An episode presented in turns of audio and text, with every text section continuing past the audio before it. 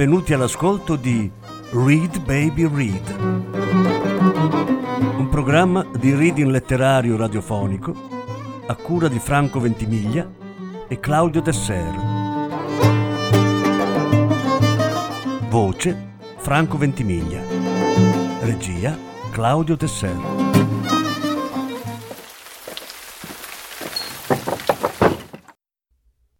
Alicia Jiménez Bartlett Due racconti dalla raccolta Sei casi per Petra Delicado. Lettura in nove parti. Terza parte. Manolo e poi? Il cognome non l'ho mai saputo. Lo chiamavano Manolo La Roccia perché era forzuto. Diceva che aveva lavorato per molti anni in una palestra, ma non mi chieda dove perché non ne ho idea. Il testimone che ci ha detto di averlo visto qui mi ha riferito che stava sempre a parlare con lei. Mi sembra strano che lei ne sappia così poco. Vede, ispettore, questo è un bar di quartiere, senza pretese. Ma da quando ho aperto ho fatto in modo che non diventasse un'ultima spiaggia per i disperati. Qui la gente viene, prende qualcosa, incontra chi deve incontrare e tanti saluti. Non ci piacciono i poveri disgraziati con storie poco chiare, ha capito? No, quello che voglio dire è che quel Manolo era uno che se la passava male, non il cliente che desidero avere io nel mio locale. Ma mica potevo buttarlo fuori. Lui veniva come minimo una volta alla settimana. Non credo che agli altri andasse di vederselo intorno. Preferivo intrattenerlo un po', così se ne stava al banco e non dava fastidio. Prendeva la sua consumazione e se ne andava. Ma non c'era mai molto da dire. Era un poveraccio, ripeto. Di che cosa viveva? Lavorare non credo lavorasse. Era vestito come capitava e prendeva sempre un whisky, uno solo, e di quello più scadente.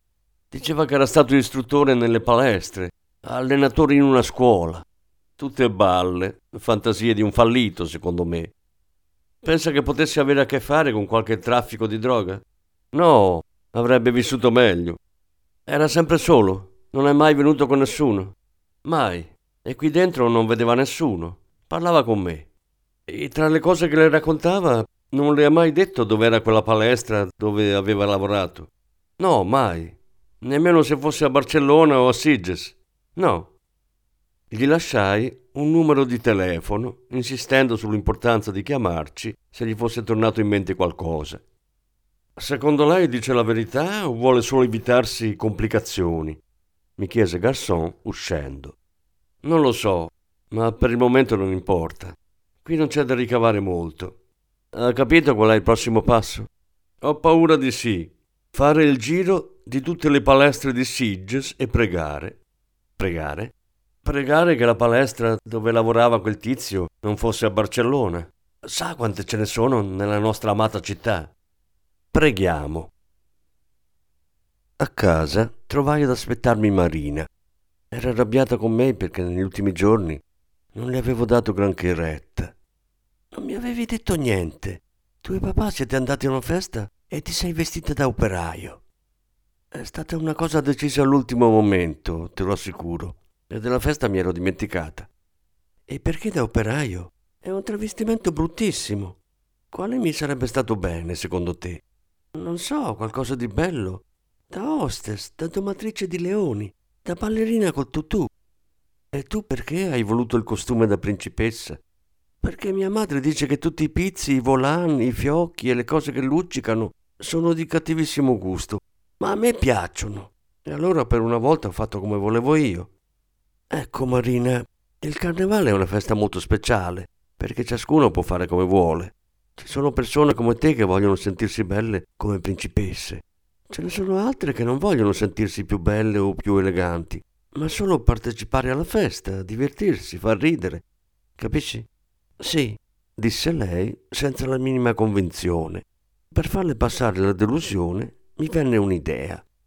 Lo sai Marina cosa possiamo fare? Va a prendere i tuoi colori, un bell'album, e ci mettiamo tutte e due in cucina a disegnare il vestito da principessa più bello che riusciamo a farci venire in mente. L'iniziativa ebbe successo e così, mentre aspettavamo suo padre e i gemelli, ci lanciammo in una festa pittorica di falpalà e crinoline. Ma la gioia durò poco perché Sonia mi chiamò al cellulare. Nella sua voce si sentiva un gran timore di disturbarmi. Vede, ispettore, io in pratica non volevo chiamare, perché magari quello che le devo dire può aspettare fino a domani, però eh, se poi... Forza Sonia, dimmi. Nei filmati di Sitges io la vittima l'ho vista e non era da sola. Credo che forse dovrebbe venire a vedere anche lei. Vengo. Avverti tu il vice ispettore. Marina alzò di scatto la testa dal foglio. Te ne vai. Non prima che torni tuo padre. Ma sei appena arrivata. Rimani ancora un po', dai. E a te piace il carnevale? Lo sai che cosa significa davvero questa festa? Significa che bisogna approfittare del momento presente, senza pensare al domani. E il nostro momento presente è che stiamo disegnando. Quindi continua e non ti preoccupare. Continuammo per altri dieci minuti, finché sentii aprirsi la porta d'ingresso e mi alzai. Marina mi guardò malissimo. Ma cosa poteva capirne alla sua età del carpe diem? Assolutamente niente. E non volevo certo prendermi la responsabilità di spiegarglielo. In commissariato non c'era più anima viva. Il turno di notte era tranquillissimo. Garçon sbuffava, convinto che le immagini trovate da Sonia non valessero la sua serata davanti alla tv. Nel filmato si vedeva benissimo la figura di Manolo, tutto rosso nel suo costume da demonio, che saltava tra la gente. A un certo punto entrava in campo un uomo che gli si avvicinava e sembrava parlargli per un attimo. Poi il nostro lo seguiva e i due sparivano dall'inquadratura. La ripresa risaliva alle tre meno un quarto, una quindicina di minuti prima che la vittima diventasse tale. Era quindi lecito azzardare, con quasi assoluta certezza, che l'uomo nel filmato fosse l'assassino. Garçon era entusiasta. Bravissima Sonia, complimenti. Davvero magnifico. Ma tu sai come funziona questo affare? La ragazza arrossì come un ravanello. Certo che so come funziona. Cosa vuole che faccia? Torna indietro e rimandalo avanti più lentamente. Rivedemmo tutta la sequenza che durava pochi secondi. Si può ingrandire? Sì, ma solo sull'immagine ferma. Fece scorrere di nuovo indietro, fermò, ingrandì, vedemmo quel manolo con quasi tutta la faccia coperta dal cappuccio del costume. L'altro uomo, a giudicare dalla corporatura e dalla calvizie, doveva avere più o meno la stessa età. Non era in maschera. Purtroppo era di spalle e solo per un istante, verso la fine, se ne intravedeva il profilo. Tornaci sopra e blocca, chiese il vice ispettore. Naso prominente, occhiali, capelli brizzolati, un po' di pancia. Un uomo dall'aspetto normalissimo, come ce ne sono a migliaia in tutta la Spagna, vestito in modo sportivo ma con una certa distinzione. Impermeabile avrebbe potuto nascondere l'arma del delitto. Cercammo di osservare meglio la vittima. Bloccammo fotogramma dopo fotogramma. All'inizio il nostro diavolo era tutto preso dai suoi salti. Poi, quando l'uomo si avvicinava, il suo comportamento cambiava. Chiesi ai colleghi che effetto gli fa vedere quel tipo, secondo voi? Mandammo avanti e indietro il filmato più volte. Non sembra spaventato, disse Sonia. Ma nemmeno contento, concluse Garçon. Lo riconosce? Chiesi. Era difficile azzardare una risposta. Ci provai da sola. Forse non l'ha mai visto prima. Eppure lo segue senza dare segni di allarme o di diffidenza, rispose il vice ispettore. Non sappiamo che cosa si siano detti. Sarà stata un avance. Mi strinsi nelle spalle. Può darsi. Mi sembra un modo un po' strano di rimorchiare, disse Sonia, e non aveva tutti i torti. Non gli starà offrendo qualche sostanza o chiedendo se ne ha. Chi può dirlo? A quel punto ci conveniva chiudere la seduta e andare a casa. Difficile ricavare altro da quelle immagini. Era il caso di rimetterci al lavoro l'indomani a mente fresca. Chiesi a Sonia di cercare uno specialista in lettura del labiale Forse se fossimo riusciti a sapere qualcosa di una metà di quella conversazione, avremmo intuito l'altra metà. C'era lavoro anche per Garçon. Avrebbe consultato i colleghi dell'antidroga. Chissà che non conoscessero il morto, oppure l'altro signore che lo aveva interpellato. Quando rientrai a casa, tutti stavano dormendo. andai a versarmi un bicchiere di latte in cucina e vidi che la mia compagna di pittura aveva affisso allo sportello del frigo la sua principessa, bardata come una Madonna in processione. Sorrisi, ma non ero di buon umore. Quel caso, in cui non c'era verso di identificare la vittima, aveva un sentore strano che non sapevo a cosa attribuire. Manolo era stato vittima di un crimine passionale mi era difficile credere che un tipo come quello e il signore che gli si avvicinava nel filmato fossero capaci di grandi passioni. Cercai di dormire.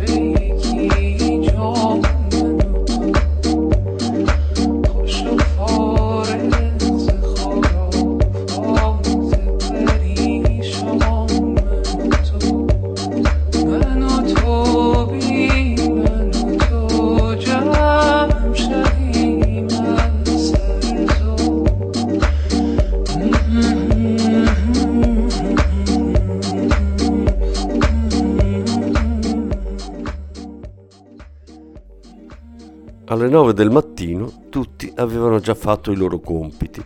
Garçon era in grado di dirci che all'antidroga nessuno aveva mai visto il nostro Manolo e nemmeno riconoscevano il suo amico.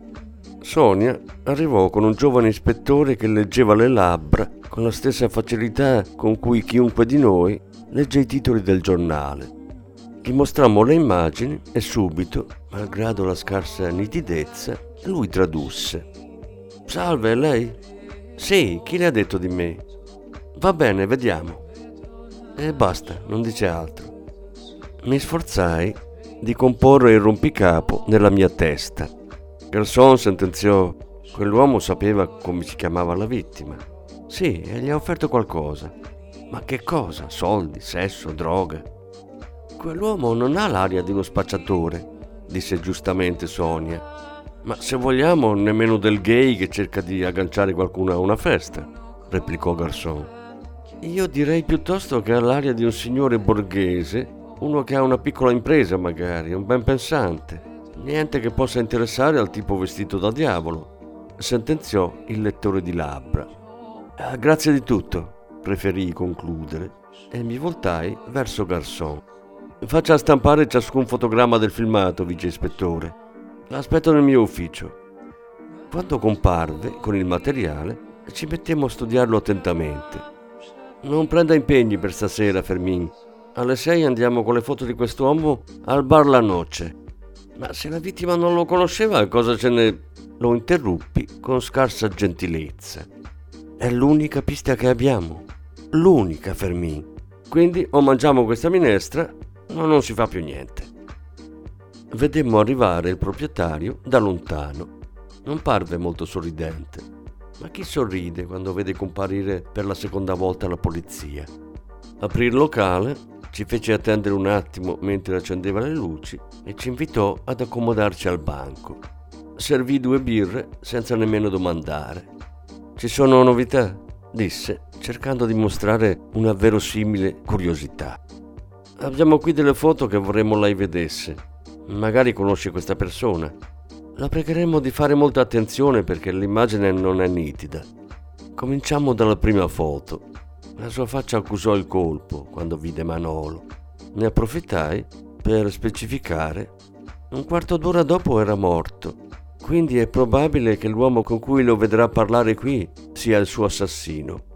Deglutì, si aprì una birra anche lui, bevve. Fa impressione vederlo ancora vivo sapendo che subito dopo l'hanno ammazzato. Capisco bene quello che vuol dire. Arrivammo all'immagine dello sconosciuto di spalle, di profilo. Il padrone del bar ci si soffermò a lungo, si strofinò gli occhi con la mano, trattenne il respiro. Ispettore, non so che importanza abbia se l'ho già visto o no. E poi, se mi sbaglio, non è che qui si veda molto bene. Qualunque cosa ci dica potrebbe aiutarci nelle indagini. Non accuserà nessuno direttamente e se non è sicuro sapremo tenerne conto. Ecco, io giurerei che questo tizio è venuto qualche volta nel mio locale. Un paio di volte, non di più. Ma me ne ricordo perché una sera è rimasto finché Manolo non se n'è andato.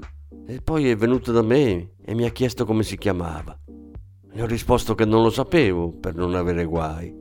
E lui mi ha detto che non importava, che lo aveva confuso con un attore. Pensi, confondere il povero Manolo con un attore. Come le posso dire? Non ci ho creduto. E poi mi è parso un po' strano che quel signore fosse passato di qui. Qui viene gente di tutti i tipi, non creda. Ma quello aveva un'aria così perbenista? Ecco, forse. Molto da padre di famiglia, da uomo tutto d'un pezzo che non fa mai niente di strano. E non è che non ne abbia di padre di famiglia tra i miei clienti, ma diciamo che la sera quando vengono al bar magari si mettono addosso qualcosa di un po' particolare, che ne so, o magari è l'espressione, trovano sempre il modo di far capire come sono in fondo all'anima. Quel signore invece era così serio che dicesse in fondo all'anima mi affascinò. Uscii di lì con il vice ispettore più confusa di quando ero arrivata. Dunque l'assassino era andato in cerca della sua vittima, voleva accertarsi bene chi fosse l'aveva seguita, aveva cercato l'occasione giusta. Doveva essere stata una di quelle vendette che si servono fredde. Una vendetta così tremenda su un tipo che non conosceva. Non mi chieda niente, garçon, ne so quanto lei. Era una domanda retorica. E allora tenga la retorica per sé. Come mai questo attacco di cattivo umore? Lo capirà subito. Chiami Yolanda e Sonia Bisogna fare il giro di tutte le palestre di Sitges e anche di quelle vicine all'uscita da Barcellona per Sitges. Se non identifichiamo la vittima, non arriviamo da nessuna parte. Ma Sonia sarà stanca morta. Lo saremo anche noi quando avremo finito con le palestre. Ispettore, ma non finiremo mai. Ecco, ha già capito perché sono di cattivo umore. Ci procurammo la lista delle palestre. Ce n'erano un'infinità ci spartimmo il territorio e cominciammo le visite, ciascuno per conto proprio, per guadagnare tempo. Per fortuna le fotografie tratte dal filmato ci risparmiavano le reazioni e le domande che immancabilmente la foto di un cadavere suscita. Il terzo giorno eravamo ancora a zero e non solo io cominciavo a spazientirmi, ma anche il commissario Coronas. E non perché i giornali ci stessero addosso, al contrario, dedicare tanto tempo a un poveraccio? Certo, nessuno lo disse, ma l'idea era nell'aria. Un morto che nessuno reclama non chiede giustizia dall'oltretomba. È un perfetto nessuno in morte come lo era in vita. Ma a me non importava. Ero pronta a restituirgli la parola che non aveva mai avuto. Il quarto giorno Sonia segnò un altro grosso punto a suo favore. Il proprietario di una palestra sulla strada da Sitges a Castelfels aveva riconosciuto il nostro uomo, finalmente. Manuel Tafaglia Martin, nato il 10 aprile 1956. Questo è un indirizzo, era tutto quanto compariva sulla sua scheda. La persona con cui parlammo sapeva poco di più. Ha lavorato da noi per circa tre anni. Niente da dire, il suo mestiere lo conosceva e gli piaceva molto. Era un buon istruttore. Ha avuto problemi con qualcuno? No, assolutamente no. Era un tipo tranquillo. E lavorava anche da altre parti. Credo che allenasse anche la squadra di calcio di una scuola di preti, ma non saprei dirle dove. Aveva una certa età, però era bravo. Portava perfino i ragazzi in gita la domenica, anche se non lo pagavano. Così mi raccontava. Anche da me faceva cose del genere. Organizzava festicciole, proiettava dei video. Un buon elemento, come le dico. Ma un bel giorno è venuto a dirmi che se ne andava, che era stanco e siccome aveva ricevuto una piccola eredità, voleva lasciare il lavoro. E quanto tempo è passato da allora? Saranno quasi due anni ormai. Dopo non ho saputo più niente. Era gay? chiese Garçon. La risposta fu ineccepibile. Non mi piace indagare sulla vita privata di chi lavora per me. Se lo era, qui non ha mai dato motivo di parlarne. Gli mostrammo la fotografia con il fuggevole profilo del presunto assassino, ma a quanto pare non l'aveva mai visto. Verificai se Manuel Tafaglia risultasse ancora abitante all'indirizzo indicato. Era così. Chiesi l'autorizzazione del giudice per entrare nell'appartamento. Si trovava al Guinardot, un posto modesto, povero addirittura, un piano rialzato assai poco luminoso. L'arredamento non ci sorprese. Poster di culturisti e attori di serie B, pesi ed elastici nel bagno, una cicletta in un angolo del minuscolo soggiorno, un computer portatile, un televisore. Yolanda venne di corsa dalla camera da letto. Aveva trovato dei soldi sotto il materasso, e non pochi. Li contammo, quasi 20.000 euro. I soldi sotto il materasso, un classico, commentò Garçon. Requisimmo il computer e ce lo portammo in commissariato. Non c'era nemmeno una password per entrare Fu facilissimo visualizzare la cronologia delle pagine visitate negli ultimi tempi. E lì, chiara e indubitabile, balzava agli occhi una cosa che poteva interessarci.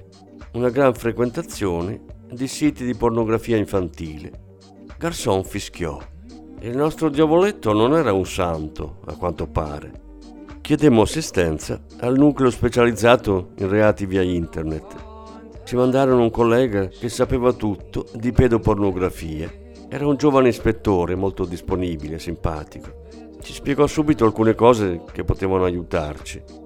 Il fatto che non avesse una password e non si preoccupasse di cancellare le tracce della sua navigazione ci dice che era un semplice utilizzatore, che non aveva nulla a che fare con la produzione o il commercio di materiali di questo tipo.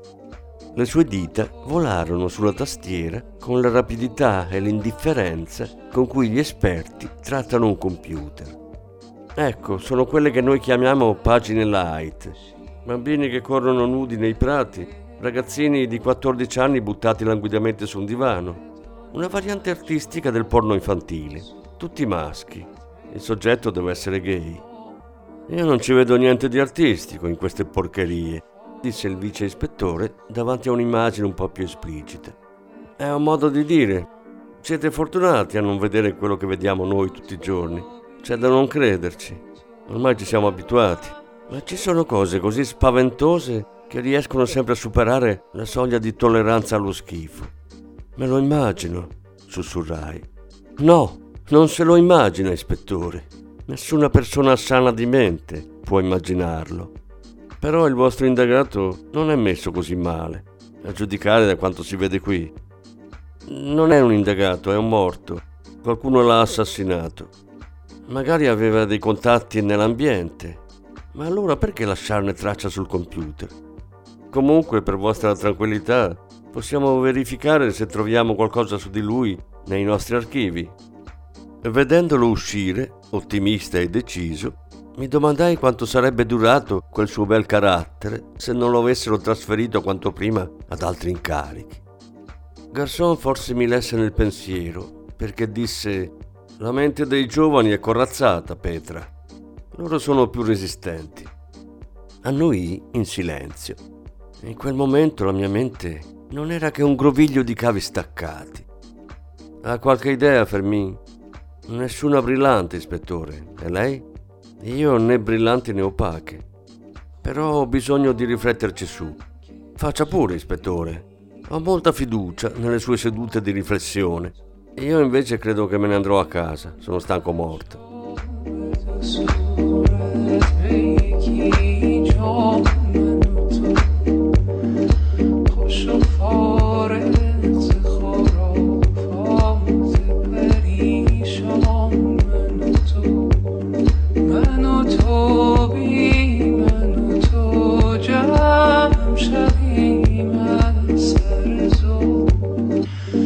Mm-hmm.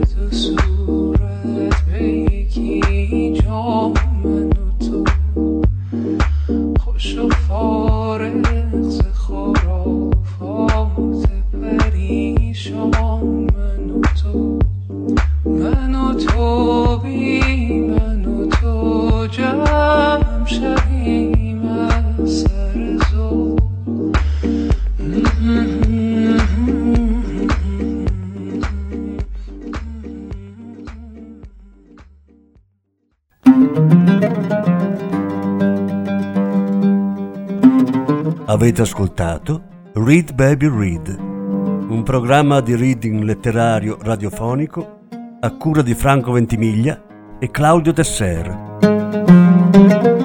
Grazie per l'ascolto, alla prossima settimana. La quarta parte della lettura sarà trasmessa la prossima settimana.